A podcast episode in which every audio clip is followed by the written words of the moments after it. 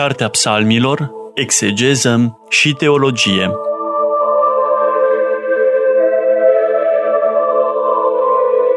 Program biblic susținut de preotul doctor Cătălin Varga, membru în Uniunea Bibliștilor din România.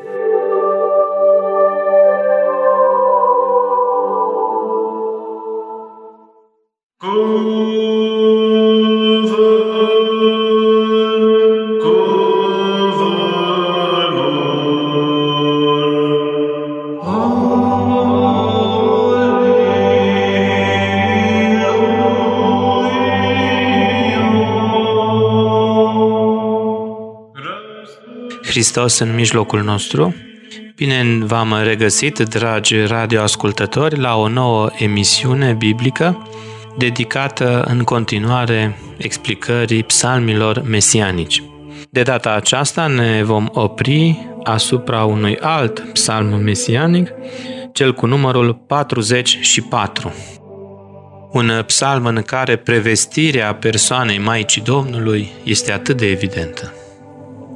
Formatul emisiunii noastre va fi următorul.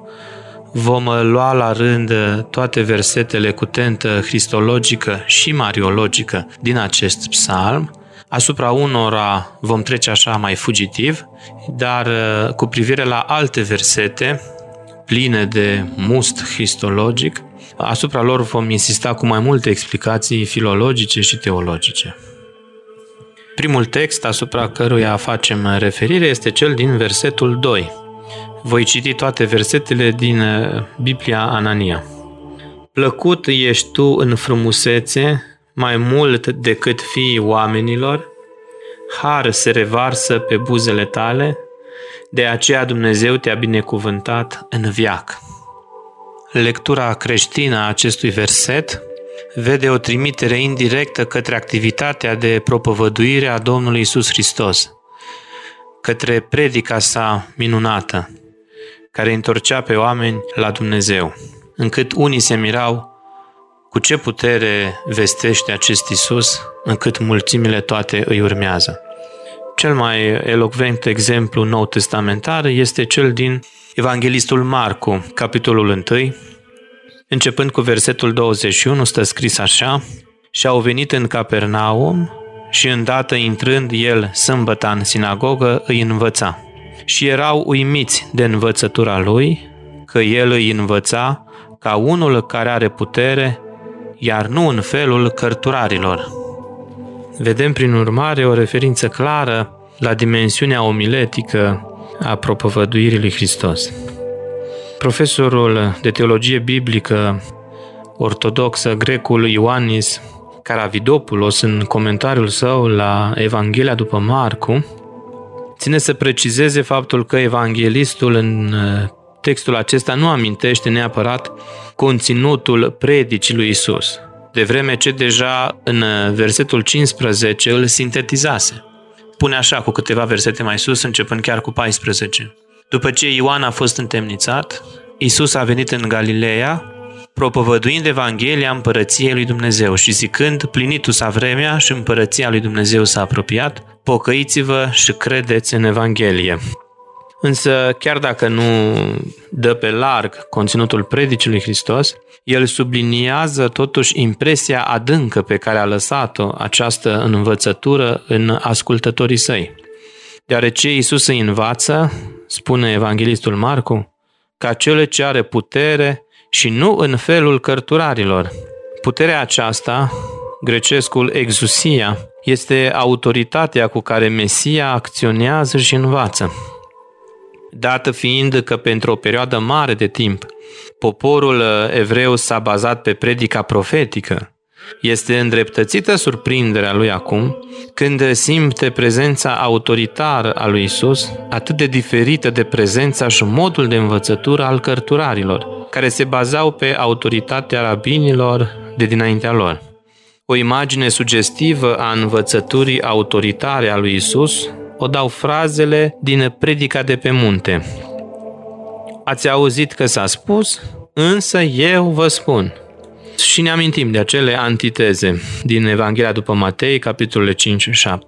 Iisus nu invocă aici pe învățătorii de dinaintea lui ca să-și întemeieze ceea ce spune, ci vorbește el însuși ca cel ce are putere. Deși grecescul exousia se traduce din punct de vedere filologic mai bine prin autoritate, ca cel ce are autoritate de la Dumnezeu să mărturisească împărăția sa poporului. Diferența fundamentală dintre Hristos și cărturari sau farisei sau toți ceilalți învățători ai legii constă în aceea că în timp ce aceia, bazându-se pe autoritățile trecutului, întăresc nădejdea poporului despre viitor, despre așteptatul Mesia, Iisus, Mesia însuși cel pe care ei nu-l recunoșteau, aduce în schimb prezentul. Acum se împlinesc profețiile Vechiului Testament în însăși persoana sa și în activitatea sa. Această împlinire prezentă a Scripturilor este expusă în special în prima predică din Nazaret, așa cum o păstrează de data aceasta evanghelistul Luca, mai ales în cuvintele lui Iisus, care spun așa: astăzi s-a împlinit Scriptura aceasta în urechile voastre. Mai multe în contextul capitolului patru din Evanghelia după Luca. Prin urmare, versetul acesta doi din Psalmul patruzeci și patru, care spune: plăcut ești tu în frumusețe mai mult decât fiii oamenilor, har se revarsă pe buzele tale, își găsește o împlinire cristologică în episodul acesta constant, nu în activitatea Mântuitorului, acest episod de predicare a Evangheliei, a veștii cele bune. Următorul text cu dimensiune cristologică, tot în aceeași cheie a propovăduirii Evangheliei, de data aceasta cu extinse mai largă și asupra activității Sfinților Apostoli de mai târziu, este însuși versetul cinci, unde este scris așa: ascuțite sunt săgețile tale puternice, popoare sub tine vor cădea, în sensul în care se vor converti la propovăduirea Evangheliei, se vor converti la religia creștină. Ar mai fi câteva versete, tot, de fapt unul singur, de ordin secundar și indirect. Anume următorul verset, putea să-l preluăm chiar versetul șase, unde este scris așa: scaunul tău, Dumnezeule, este în veacul veacului, toiac de dreptate este toiagul împărăției tale. Un verset ce face trimitere evidentă către slujirea de împărat a lui Dumnezeu. Și se vede bine, de exemplu, în Epistola Sfântului Pavel către Evrei, capitolul unu, ar fi versetul opt, dar citim din versetul cinci ca să vedem întreg contextul, ca să înțelegem mai bine. Și stă scris așa: căci căruia dintre îngeri i-a zis Dumnezeu vreodată, fiul meu ești tu, eu astăzi te-am născut. Ne amintim verset preluat din Psalmul doi, cel pe care l-am explicat în emisiunile trecute. Și iarăși eu îi voi fi lui tată și el îmi va fi mie fiu. Și iarăși când îl aduce în lume pe cel întâi născut, el zice să-i se închine lui toți îngerii lui Dumnezeu.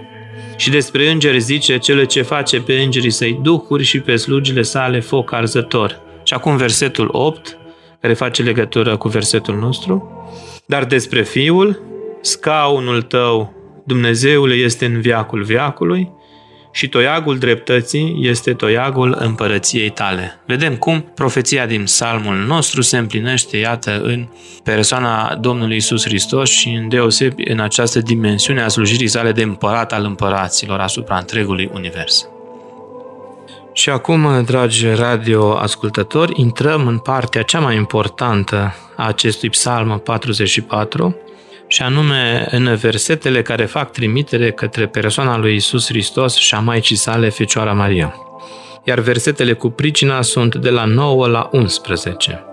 Textul biblic zice așa: stătuta împărăteasa de-a dreapta ta, în haină țesută cu aur și în ape lucioase învârstată, ascultă, fiică, și vezi și pleacă-ți urechea și uită poporul tău și casa părintelui tău, că împăratul îți va dori frumusețea, că el este Domnul tău. Am citit din Biblia Mitropolitului Anania, care urmează textul grecesc al Septuagintei. Versiunea după textul ebraic Cea în traducerea profesorului Pandrea spune așa, de fapt în textul ebraic se începe cu versetul zece, nu cu nouă precum este în Septuaginta, iar la dreapta ta stă împărăția sa, împodobită în aur de Ofir, ascultă, fiică, și vezi și pleacă urechea ta și uită de poporul tău și de casa părinților tăi și îndrăgiva împăratul frumusețea ta, închină-i-te lui, căci el este Domnul tău. Iar în traducerea editată de Polirom, în lectura prim rabinului Rafael Șafer, textul spune așa, tot începând cu versetul zece, partea a doua a versetului, la dreapta ta, soția prea iubită stă, deci soția și nu împărăteasa, vedem, în aur de Ofir, aceeași exprimare, aur de Ofir. În schimb, la Mitropolitul Anania apare în haină țesută cu aur, cu acest adaos și în ape lucioase învârstată. Vedem și o preferință a mitropolitului înspre limbajul popular, o stilistică aparte, adică învârstată însemnând înfrumusețată cu diferite culori. Opțiunea aceasta stilistică, potrivit talentului său literar, nu este conformă originalului Septuagintei, după care spune că se inspiră. Ea este strict o intervenție personală, după cum spuneam, poetică, a diortositorului nostru. Spun aceasta pentru că în textul Septuagintei, în original, în acest verset, expresia este următoarea. Εν himatismo diachriso peribe plemene pe poichilmene, care se traduce cel mai potrivit, precum propune traducerea lui Bădiliță, și anume, în veșmânt aurit, învăluită, împodobită, fără alte intervenții poetice în text. Spun aceasta din perspectiva acribiei filologice.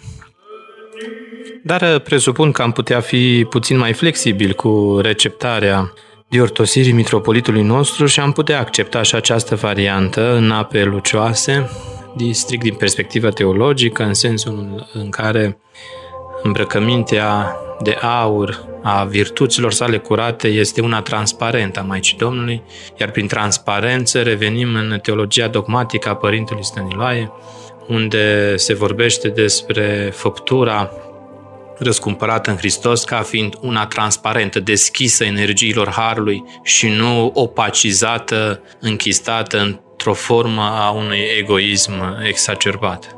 Deci, din perspectivă teologică, am putea interpreta acest adaos al mitropolitului Anania în ape lucioase înfrumusețată ca în ideea în care Maica Domnului devine prin virtuțile, curăția și frumusețea ei transparentă energiilor necreate ale lui Dumnezeu.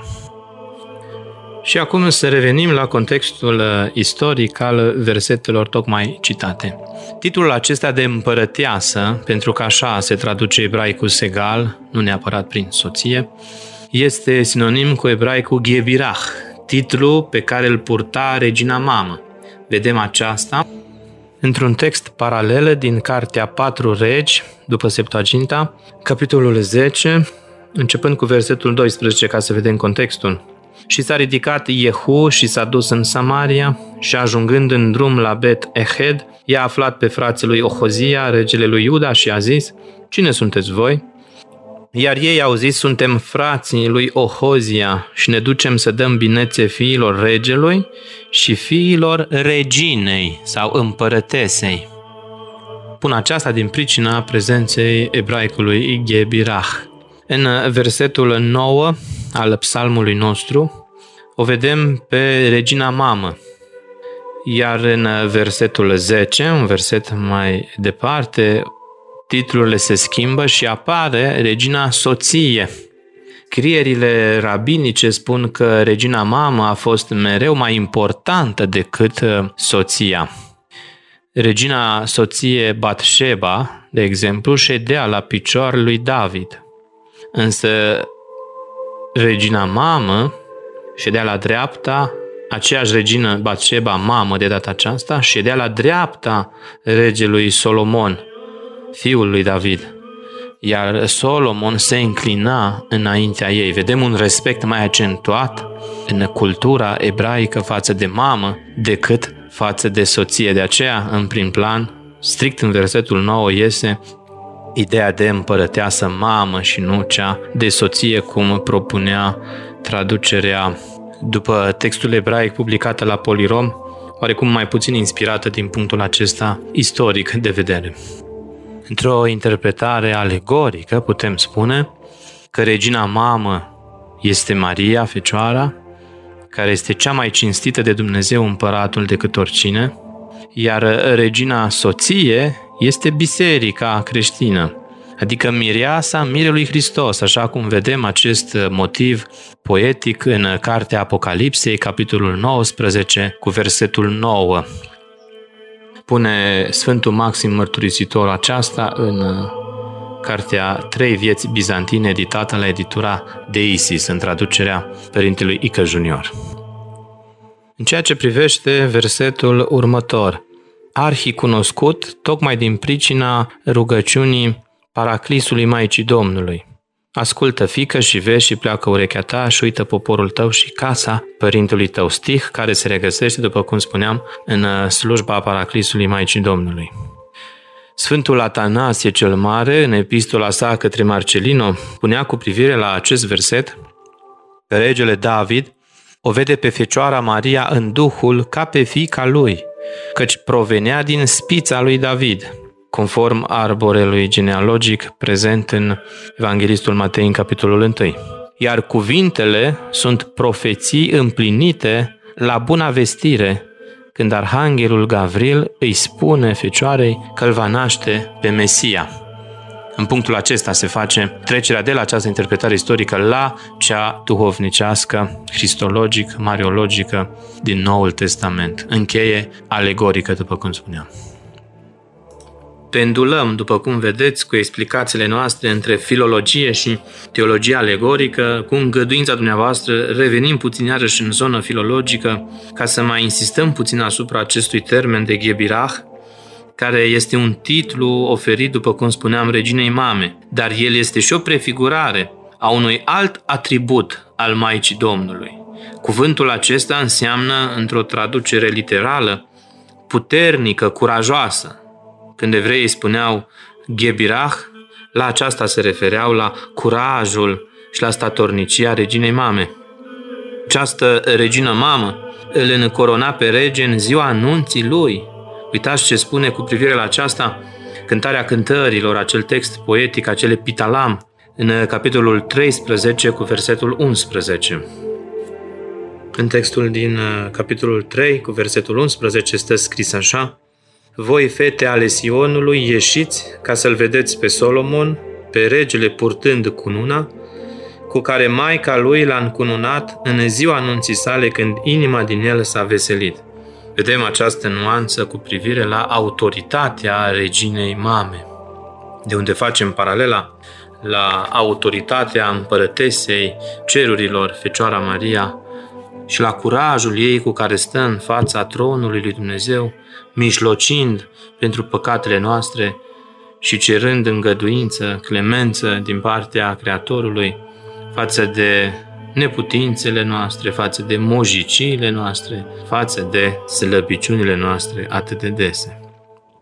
Tot această regină mamă, dintr-un alt text paralel, de data aceasta din profetul Daniel, capitolul cinci, versetele de la zece la doisprezece, tot această regină mamă, după cum spuneam, în aceste versete îl încurajează pe fiul ei, dându-i porunci spre împlinire. Uitați ce curaj din partea reginei mame să poruncească fiului ei, regele.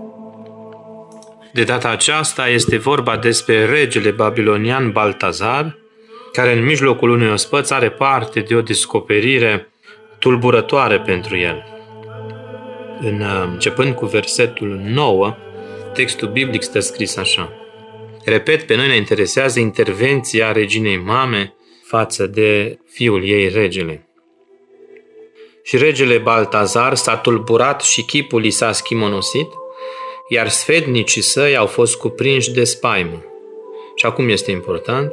Atunci regina mamă a intrat în casa ospățului și a zis: O rege, în veci să trăiești, gândurile tale să nu te tulbure, iar chipul tău să nu se schimbe. În regatul tău este un om în care se află Duhul lui Dumnezeu.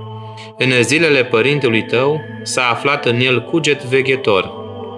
Foarte exact este vorba despre cuvântul gregoresis în greacă, care înseamnă stare de veche, în speță minte pururi, trează, trezvie mentală. Acestea sunt calitățile acestui Daniel. Momentele aparent excepționale ale lui Daniel nu erau în fapt o excepție, ci actualizarea unei stări permanente de hiperluciditate, spune în comentariul său Mitropolitul Anania. Dar să revenim la text. Deci în zilele părintului tău s-a aflat în el cuget veghetor, adică spirit de discernere și pricepere, iar regele Nabucodonosor, părintele tău, l-a făcut mai mare peste descântători și peste magi și peste caldei și peste ghicitori, că are în el un duh nemaipomenit și înțelepciune și pricepere și tâlcuiește visele și răspunde la întrebări grele și deznoadă nodurile. Este Daniel. Dar regele l-a numit Beltșațar. Pune să-l cheme, iar el îți va spune tâlcuirea lui. Iar cei dintre dumneavoastră care sunteți curioși să vedeți cum se desfășoară evenimentele pe mai departe, puteți citi întreg capitolul cinci din Daniel și veți vedea acum profetul Domnului, tânărul Daniel, oferă dezlegare impasul în care se afla acest rege babilonian. Pe noi ne interesează curajul și autoritatea reginei mame de a interveni pe lângă fiul său, regele. Iar în cheie creștină o vedem pe regina mamă, Fecioara Maria, având putere de mijlocire pe lângă fiul ei, Iisus Hristos, împăratul împăraților și Domnul domnilor. Ea intervine, de exemplu, după cum ne amintim, în nunta de la Cana Galilei, când fără a porunci nimic, ci doar amintindu-i Hristos că tinerii nu mai au vin, mijlocind pentru ei, le reface demnitatea și onoarea acestora, înfăptuindu-se cu ei prima minune a Domnului nostru Iisus Hristos. Prin gestul ei de mijlocire, plin de curaj, plin de autoritate, Maica Domnului nu făcea altceva decât să grăbească planul de mântuire al lumii, începând cu minunile săvârșite de Hristos, cu ocazia acelei nunți, după cum spuneam, din Cana Galileilor. Teologul Stefano de Fiore, un teolog italian, spunea că Fecioara Maria este Ghebirah, adică regina mamă a Noului Testament, care face posibilă nunta cuvântului cu omenitatea, care se bucură de cea mai mare atenție regală atunci când mijlocește pentru noi.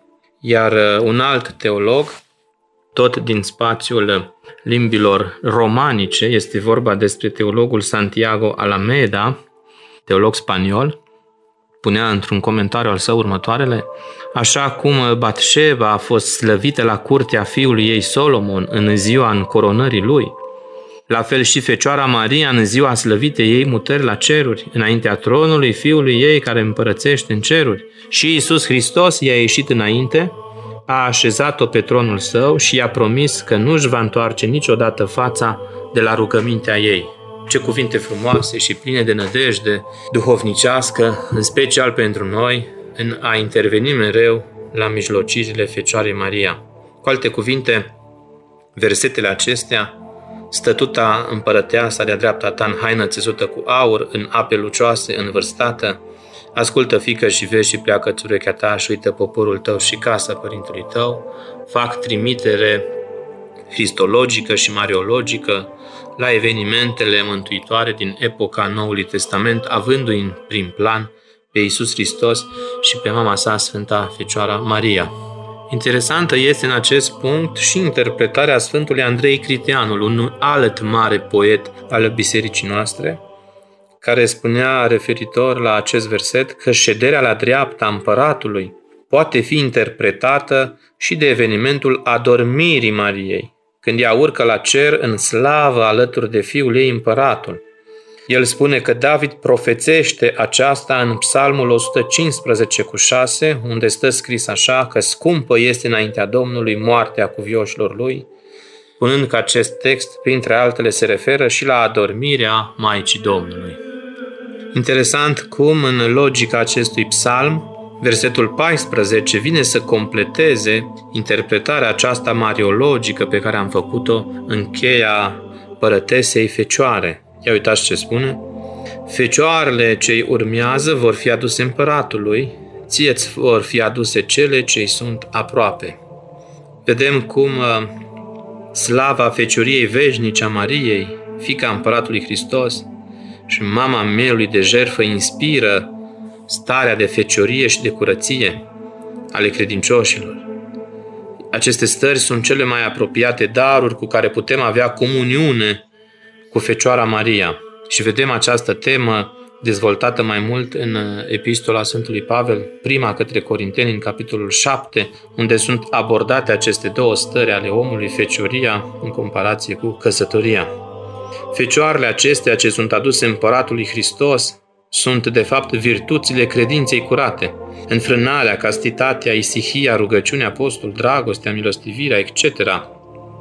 Aceste virtuți sunt fecioarele prietene ale Maicii Domnului.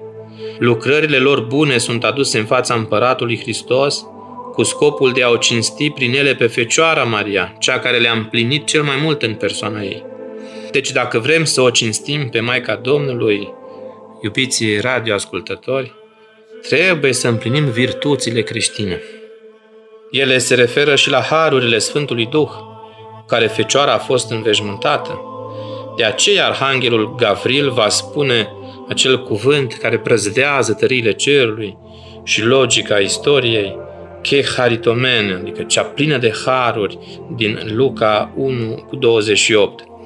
Iar Sfântul Ioan Damaschin, reiterat de un alt teolog spaniol, de data aceasta Ildefonso, spune că o variantă a Psalmului patruzeci și patru cu versetul zece este și aceasta o variantă interpretativă.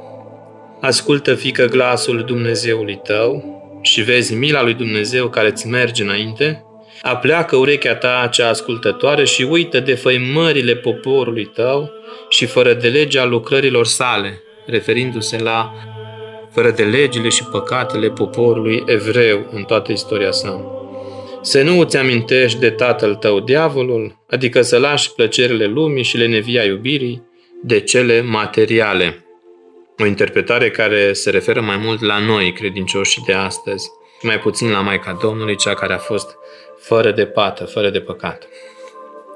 În concluzie, iubiți radioascultători, vă doresc tuturor această stare de curăție interioară, de feciorie a spiritului, de cultivarea virtuților, ca astfel unul fiecare dintre dumneavoastră să vă asociați cu aceste fecioare sfinte, ce-i sunt aduse împăratului, prea a-i fi aproape, prea a se bucura de dragostea și prezența lui Dumnezeu în viața lor.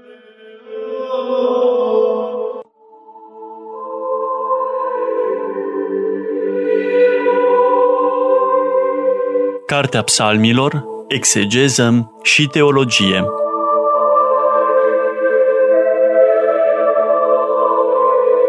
Program biblic susținut de preotul doctor Cătălin Varga, membru în Uniunea Bibliștilor din România.